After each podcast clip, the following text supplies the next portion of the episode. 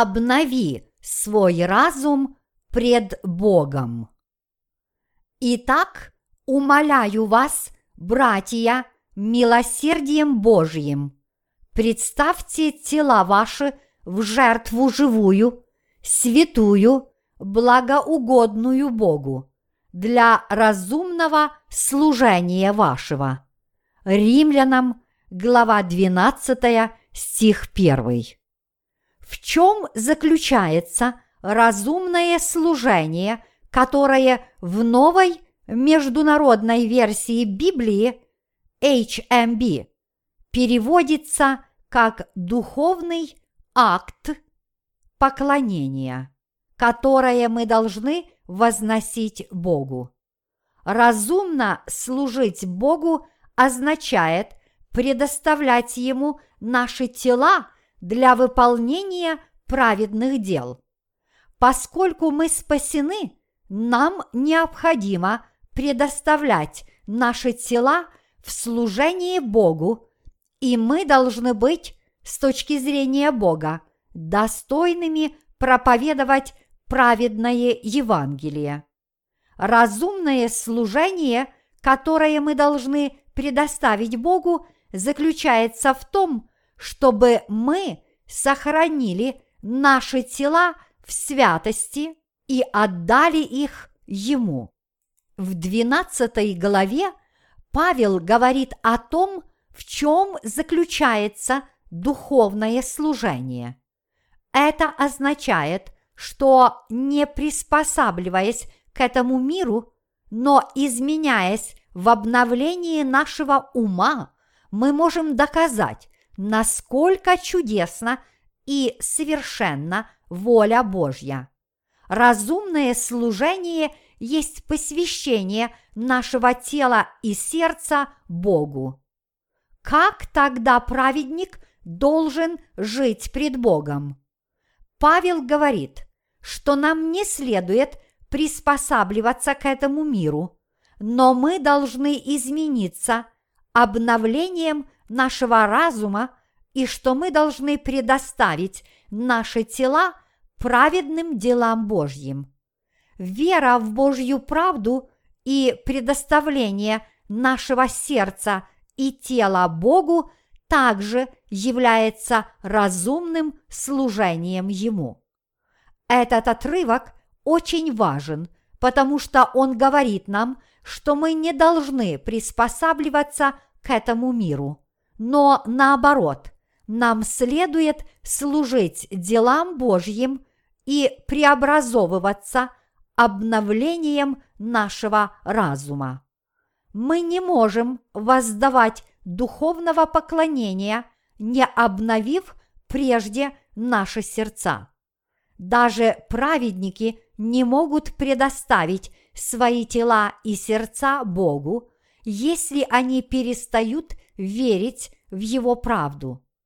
На нас может оказывать влияние нынешнее поколение людей, как это происходило с поколением Павла – поскольку мы живем в середине дрейфующего потока греха, то если бы мы не верили в Божью праведность, мы бы неизбежно следовали этому потоку. Даже оправданные, которые верят в Божью праведность, не могут полностью избежать влияния мирского потока, когда они живут с мирскими людьми. Вот почему Библия говорит нам, чтобы мы не приспосабливались к этому миру.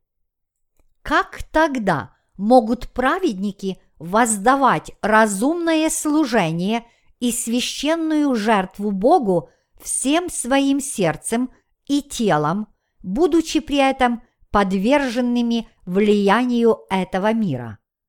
Это возможно только по вере в Евангелие воды и духа, которое непрерывно обновляет наш разум. Праведники могут знать благую и совершенную волю Божью и могут следовать ей, лишь когда они обновляют свой разум и преобразовываются его праведностью. Павел говорит это не потому, что ничего не знает о мирских делах.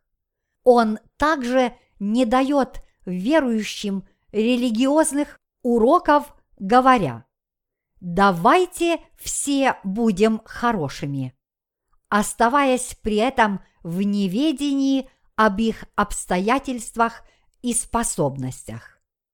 Причина, почему Павел ободряет нас, заключается в его желании, чтобы наши сердца обновились и служили Богу, потому что он очень хорошо знает, что верующие тоже могут быть сметены превратностями этого мира. Независимо от того, рожден человек свыше или нет, физические тела не слишком отличаются друг от друга. Однако существует одна огромная разница между теми, кто рожден свыше, и теми, кто не рожден. Это вера в Божью праведность. Только праведник может следовать за Господом, непрерывно обновляя свой разум и веря в Евангелие воды и духа. Что тогда может обновить наши сердца? Вера в Евангелие, которое провозглашает наше полное освобождение от греха и которое обновляет наши сердца. Господь простил все грехи, которые мы совершили нашим телом и разумом в немощи нашей плоти. Разум праведника может быть обновлен, потому что наш Господь своим крещением и кровью на кресте простил нам все грехи мира. Другими словами, наш разум был обновлен, потому что мы уверовали в Божью праведность. Теперь нам необходимо иметь правильное понимание того, что мы делаем перед Богом. Мы должны понять, в чем заключается Его совершенная воля, что Он хочет от нас, для чего Он предназначил нас и что должны делать рожденные свыше праведники. Мы должны обновить наши сердца и служить Ему. Божья воля для нас заключается в том, чтобы мы, отдав себя в священную жертву, предоставили наши тела и разум Богу. Мы можем отдать себя в священную жертву Богу, когда обновим свои сердца. Обновление нашего разума приходит от веры в то, что Бог уничтожил все наши грехи. Велика разница между теми, кто рожден свыше, и теми, кто не рожден. Только праведники могут обновить свой разум верою в Божью праведность. Мы, праведники, можем всегда выполнять то, что угодно Богу, очищая и обновляя наши сердца и отвергая мирские вожделения плоти.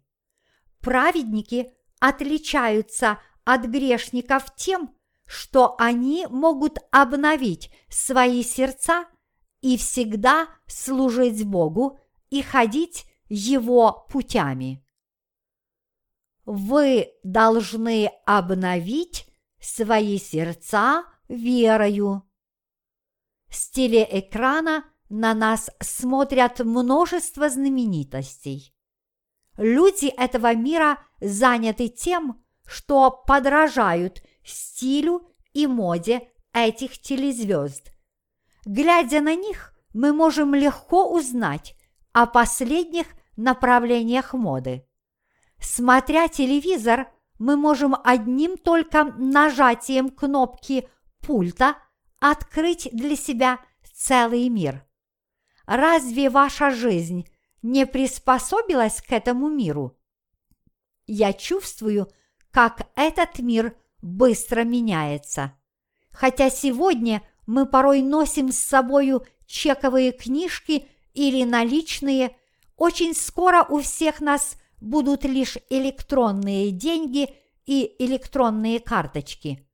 Если утеря электронной карточки становится досадной неприятностью, нам порекомендуют нанести штрих-код на руку или на лоб для большего удобства. Я также думаю, что довольно скоро будет много природных катаклизмов.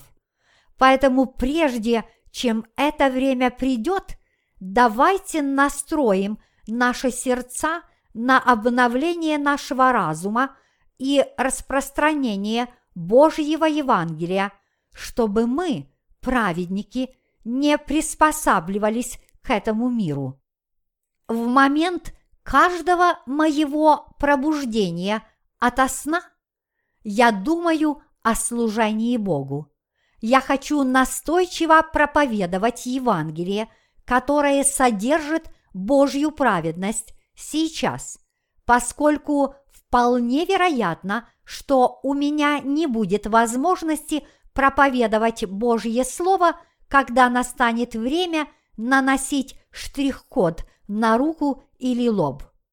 Я без устали тружусь над тем, чтобы следовать воле Божьей. Вероятно, я смогу отдохнуть, лишь когда я уже не смогу работать. Настанет время, и я даже смогу раздать все свое имущество нуждающимся.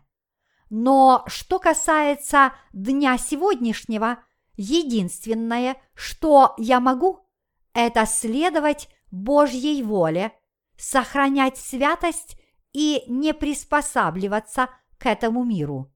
Многие праведники в Риме, которые были спасены Евангелием, проповедуемым Павлом, с течением времени приспособились к миру и удалились от нашего Господа.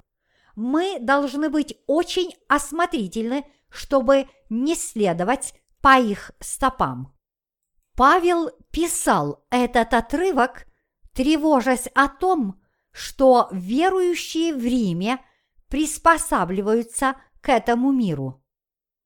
Ваши тела приспосабливаются к этому миру, но есть нечто замечательное, что вы можете делать.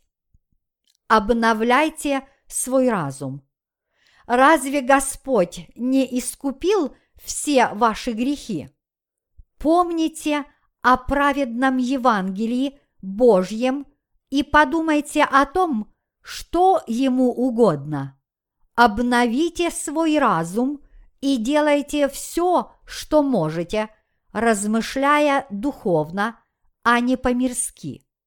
Вот о чем увещевал Павел верующих Рима и нас, сегодняшних. Хотя внешне мы притворяемся, будто не приспосабливаемся к этому миру, на самом деле мы подстраиваемся под него. Но даже так мы можем служить Господу, обновляя наш разум. Хотя в нашей слабости нам кажется трудным не приспосабливаться к миру, мы все еще верим, что наш Господь смыл все наши грехи Божьей праведностью. Поэтому мы всегда можем служить праведным делам Божьим по вере в Его праведность. Мы можем полностью следовать благой и совершенной воле Божьей, твердо веруя в Него. Мы должны обновлять наш разум постоянно, потому что праведники, которые умерли для этого мира, намного чище мирских людей. Они повергаются большему, чем миряне, риску впасть в неверные рассуждения или податься искушениям плоти. Вот почему мы должны всегда стоять на страже наших сердец. Нашей верой в Божью праведность. Поскольку Христос смыл все наши грехи, мы должны лишь твердо стоять в нашей вере, постоянно убеждая себя в том, что вера наша стала совершенной. Вы верите в то, что Господь смыл все ваши грехи Божьей праведностью? Если да, тогда независимо от того, сколь неправедны были ваши поступки в прошлом, вы можете выполнять дела Божьи по вере, поскольку Господь снял с вас осуждение и больше не вменяет вам грехов. Мы должны обновить наш разум верою в Евангелие воды и духа. Это очень важно. Мы все, в конце концов, покинем церковь и умрем, если мы не обновим наш разум верою в Евангелие воды и духа в эти последние дни. Жизнь по вере и в постоянном обновлении подобна езде на велосипеде в гору. Если вы не будете обновлять ваш разум, это будет подобно тому, что вы, поднимаясь на гору, перестанете давить на педали. Если вы не будете давить на педали, вы не только остановитесь, но вы еще и упадете с велосипеда и скатитесь к подножию горы. Тот же принцип относится к нашей вере в Божью праведность. Мы поднимаемся вверх на велосипеде. Очень сложно достичь вершины своими собственными силами и волей. Нам необходимо твердо держаться Божьей праведности, поскольку мы все еще во плоти. Нет ни одного момента в нашей жизни, чтобы нас не преследовали мирские мысли. По плоти наша воля склонна легко бросать начатое, когда силы истощены. Я не могу делать этого. Я не могу принять это. Моя сила воли так слаба, а сила воли того брата действительно сильна. У меня нет сил, но та сестра обладает огромной силою. Я так слаб по сравнению с теми братьями и сестрами. Они могут служить Богу, а я нет. Каждый, кто не верит, но не утверждает в Божьей праведности, скоро прекратит давить на педали и упадет с горы вниз. Касается ли это только горстки людей? Конечно, нет. Это касается каждого. Хорошо натренированный велосипедист может достичь вершины горы с легкостью, в то время как слабому человеку придется трудно.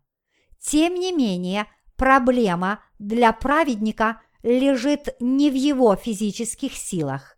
Она заключается в прочности его веры в Евангелие воды и духа.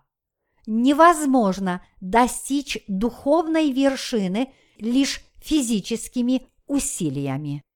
Физическая слабость или сила не имеют к этому никакого отношения. Помните, что никто не может жить по вере только потому, что у него сильная воля. Вы не должны сравнивать себя с другими и пребывать в растерянности. Твердо держитесь только Божьей праведности. Господь обязательно спасет нас, если мы постоянно будем обновлять наш разум верой в Божью праведность. Евангелие спасения, которое мы получили, поселится в наших сердцах, и Господь сохранит нас, если мы ежедневно будем исследовать наши сердца. Мы должны очистить наши грязные умы верою в Божью праведность и выполнение трудов Божьих. Я благодарю нашего Господа за Его милость, которая обновлением наших сердец привела нас к служению Ему. Обновив наши сердца, наш Господь позволил нам всегда пребывать перед Ним. Ибо знаю, что не живет во мне доброе.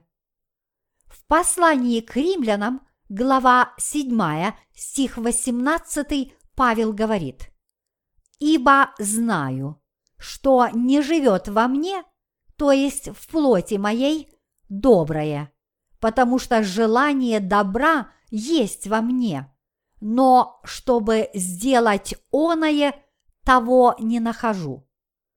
Павел хорошо знал, что нет ничего хорошего в его плоти. То, что во плоти нет ничего хорошего, не требует доказательств. Павел признавал, что в его плоти нет ничего доброго. Он знал, что независимо от того, сколь сильно он любил закон и как старательно он пытался жить по закону, он просто не в силах был соблюдать закон.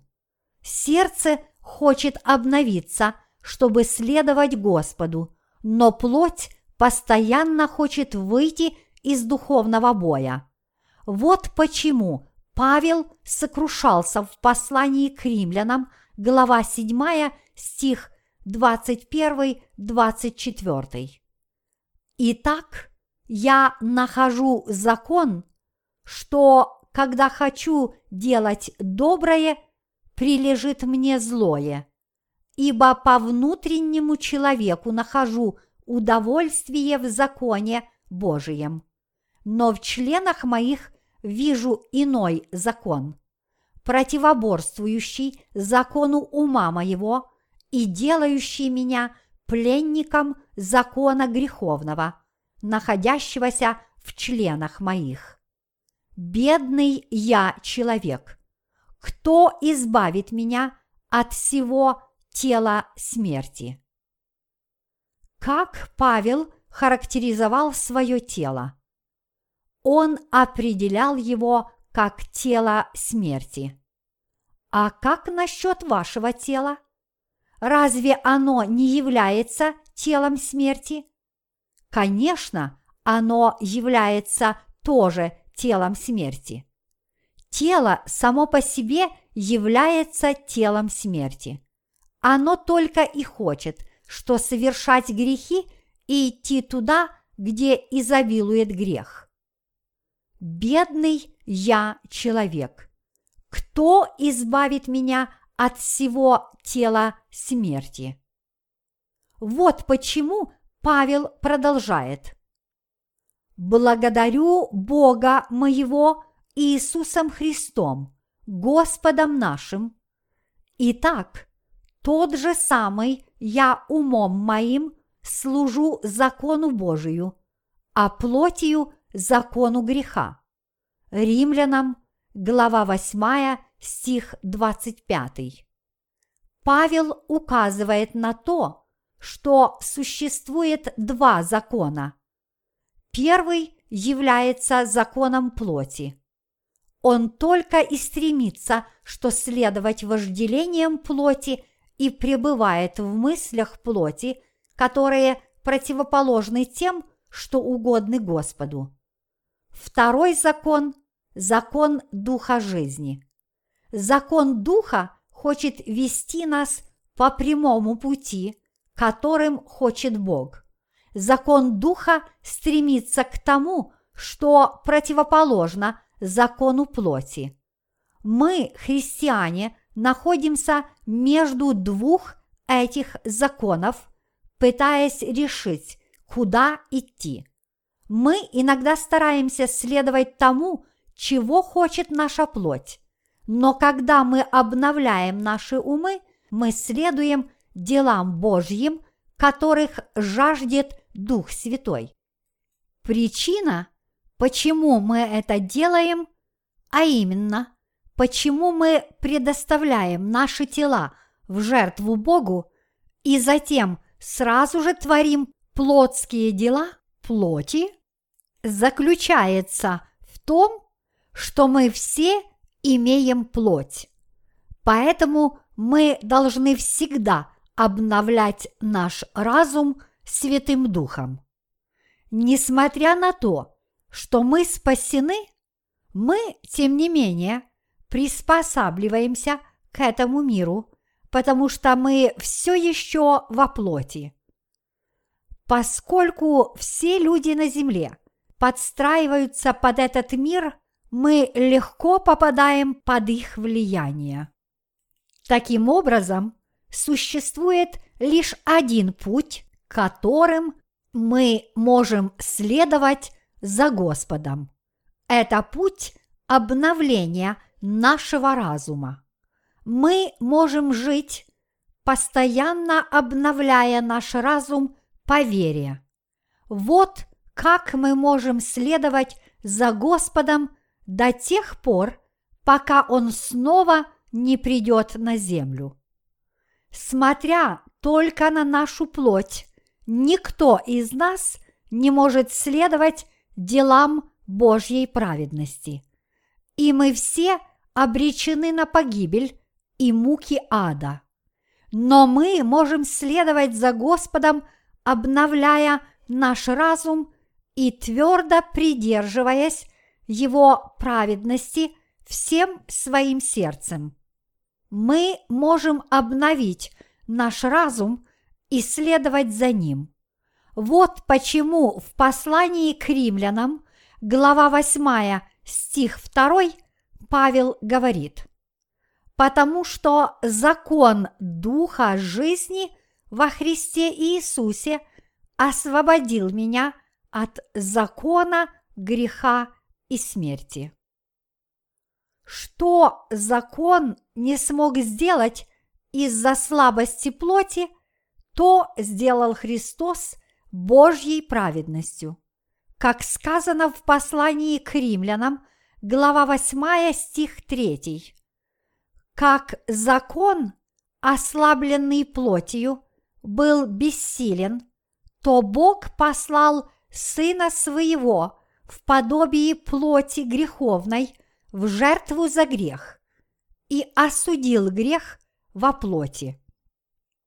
Бог послал Сына Своего Единородного Иисуса Христа в этот мир и осудил в Его плоти наши грехи. Поэтому осудил грех во плоти означает, что все наши грехи были смыты и что мы все стали безгрешными. Мы были освобождены от наших грехов верою в Божью праведность. Чтобы отвечать требованиям закона, Бог послал своего Сына, чтобы его крещением и кровью на кресте уничтожить все наши грехи и спасти нас от всех грехов мира. После обретения этого спасения возникает две категории людей. Те, которые живут по плоти и устремляют свой разум на дела духа. Вы должны понять, что мысли плоти ведут вас к смерти, но мысли духа ведут вас к жизни и миру. Мирские помыслы враждебны Богу мы не покоряемся закону Божьему, да и не можем. Римлянам, глава 8, стих 7. Даже рожденные свыше праведники поддадутся плотским помыслам, если не будут обновлять свой разум. Если мы не верим, что Бог забрал все наши грехи, и таким образом – не обновляем наш разум, мы можем просто впасть в дела плоти и не сможем следовать за Господом. Вот почему мы должны всегда обновлять наш разум. Павел сказал, что мы, рожденные свыше праведники, можем или впасть в грех плоти, следуя мыслям плоти, или следовать мыслям духа, обновляя свой разум. Мы пребываем в растерянности между этими двумя. Но Павел сказал, «Но вы не по плоти живете, а по духу, если только Дух Божий живет в вас. Если же кто Духа Христова не имеет, тот и не его». Римлянам, глава 8, стих 9. Мы являемся духовным народом Божьим. Мы, другими словами, его народ.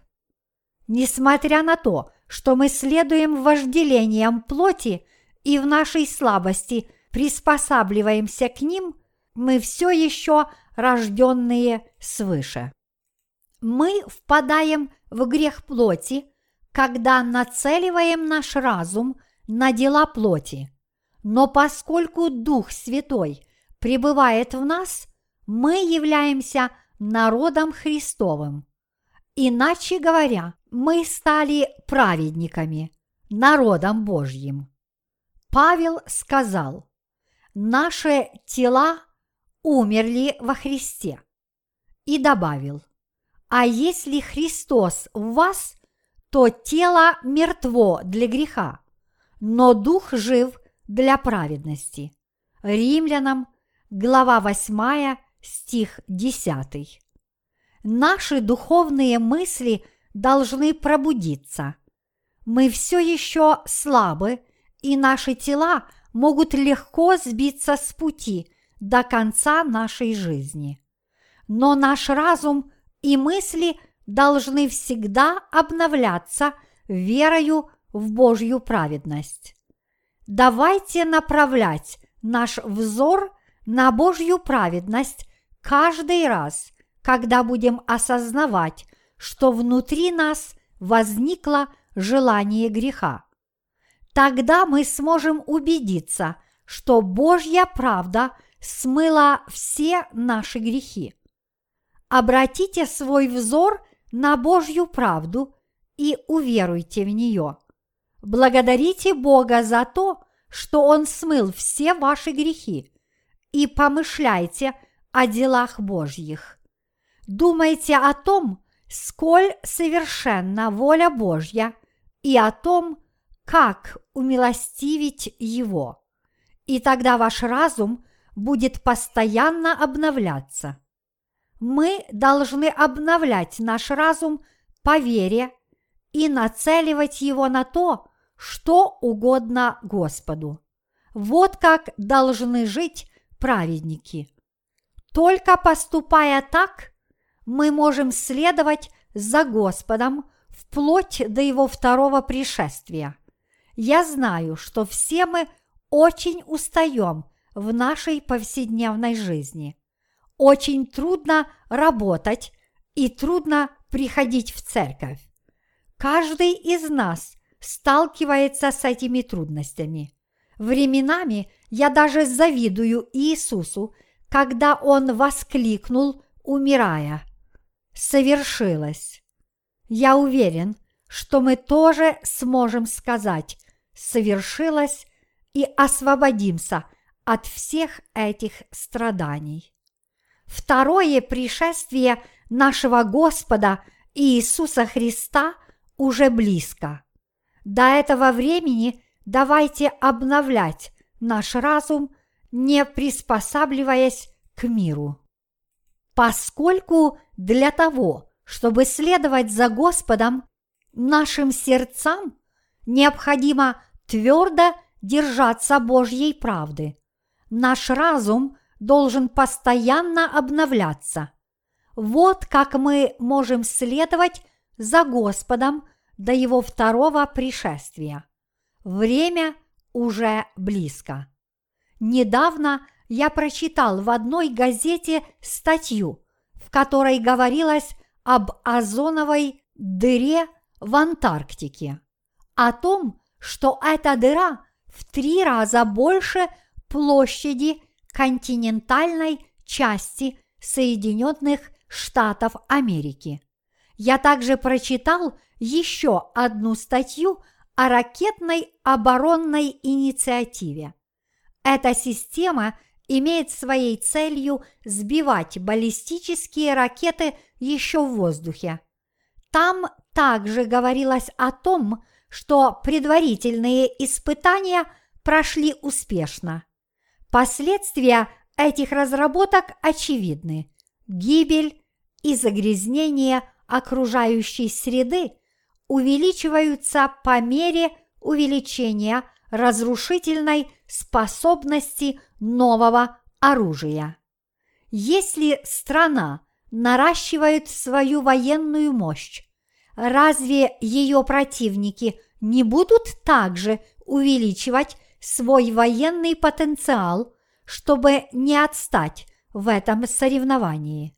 Народы мира не будут просто стоять и праздно смотреть на то, как какая-то страна наращивает свои военные силы. Что произойдет, если между сильными мира сего разразится новая война? Когда некоторые страны начали создавать свое атомное оружие, великие державы пытались им помешать, завладеть ядерными технологиями. Но давайте предположим, что такие превентивные усилия оказались тщетными и что какой-то стране удалось создать или приобрести оружие массового уничтожения, и что эта страна стала угрожать миру, что использует его. Тогда, чтобы владеть ситуацией, остальной мир обязательно пытался бы развивать новое оружие. Такое новое оружие опустошит и разрушит этот мир силами гораздо большими, чем ядерное оружие.